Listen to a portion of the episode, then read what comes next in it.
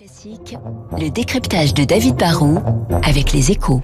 Mon cher David, vous avez entendu les artistes. Euh, pourquoi Vivendi va introduire en bourse cette maison de disques universelle qu'il contrôle et qui se met à gagner beaucoup d'argent? Bah, La première raison, vous venez de le dire, Guillaume, c'est qu'Universal, ça gagne de l'argent, donc ça vaut beaucoup d'argent. Hein. C'est la première des maisons de disques de la planète, la major number one. Hein. Ils ont des artistes comme euh, Lady Gaga, les, rois du rap mondial que je connais même pas, mais aussi les Rolling Stones que je connais un peu mieux, le, catalogue de Bob Dylan que je connais par cœur.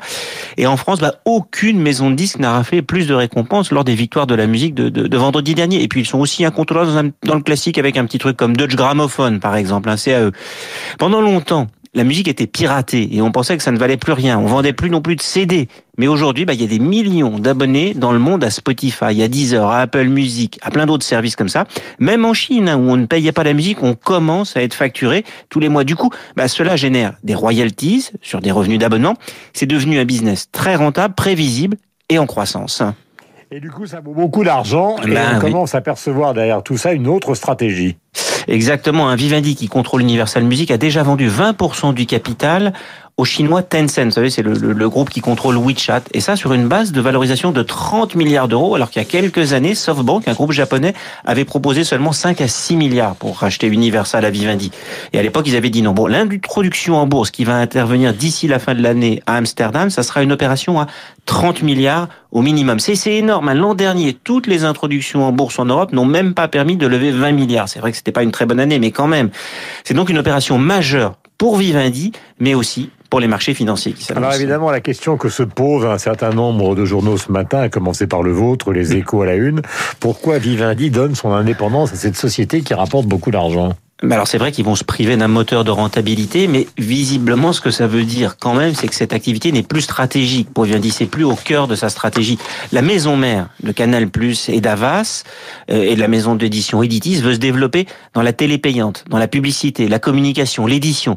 Et le groupe veut être fort en Europe et en Afrique, pas chez les Américains qui sont trop riches. Et pour accélérer sa croissance, bah, le groupe dirigé par Vincent Bolloré a besoin de mener des opérations de croissance externe. En vendant des parts dans Universal et en l'introduisant en bourse, le groupe ramasse du cash et accroît sa puissance de feu financière. Il se donne les moyens de pouvoir racheter demain plein d'actifs. Alors on parle d'Europe 1 ou de RTL et d'M6, d'Achète, du numéro 1 de la télé payante par satellite aussi en Afrique anglophone, vu qu'ils sont déjà avec Canal+, très fort en Afrique francophone. Mais aussi, pourquoi pas, dans la télé payante en Europe du Nord, ou bien des actifs en Italie, en Espagne, ou bien des catalogues de droits audiovisuels à Hollywood. Il y a des tas de choses à vendre en ce moment. Hein.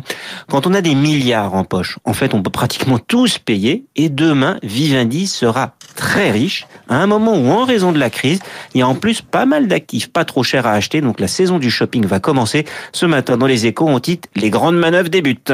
Voilà pour l'activité économique euh, et cette affaire. Pour ce qui est de l'activité politique, c'est Jordan Bardella qui sera l'invité politique de la matinale après l'émission entre Marine Le Pen et Gérald Darmanin. Euh, tout à l'heure, c'est-à-dire en fait hier, au grand jury RTL, euh, Monsieur Dupont-Moretti, qui est le garde des Sceaux, s'était violemment attaqué à Marine Le Pen. Vous l'écoutez, Jordan Bardella répondra à 8h15.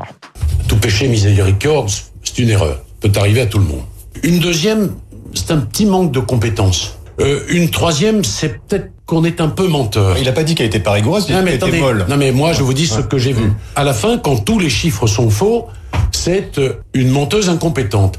Tous les chiffres, et pas rien, hein, c'est du 200-300 000 d'écart, etc. Tous les chiffres qui ont été annoncés sont faux.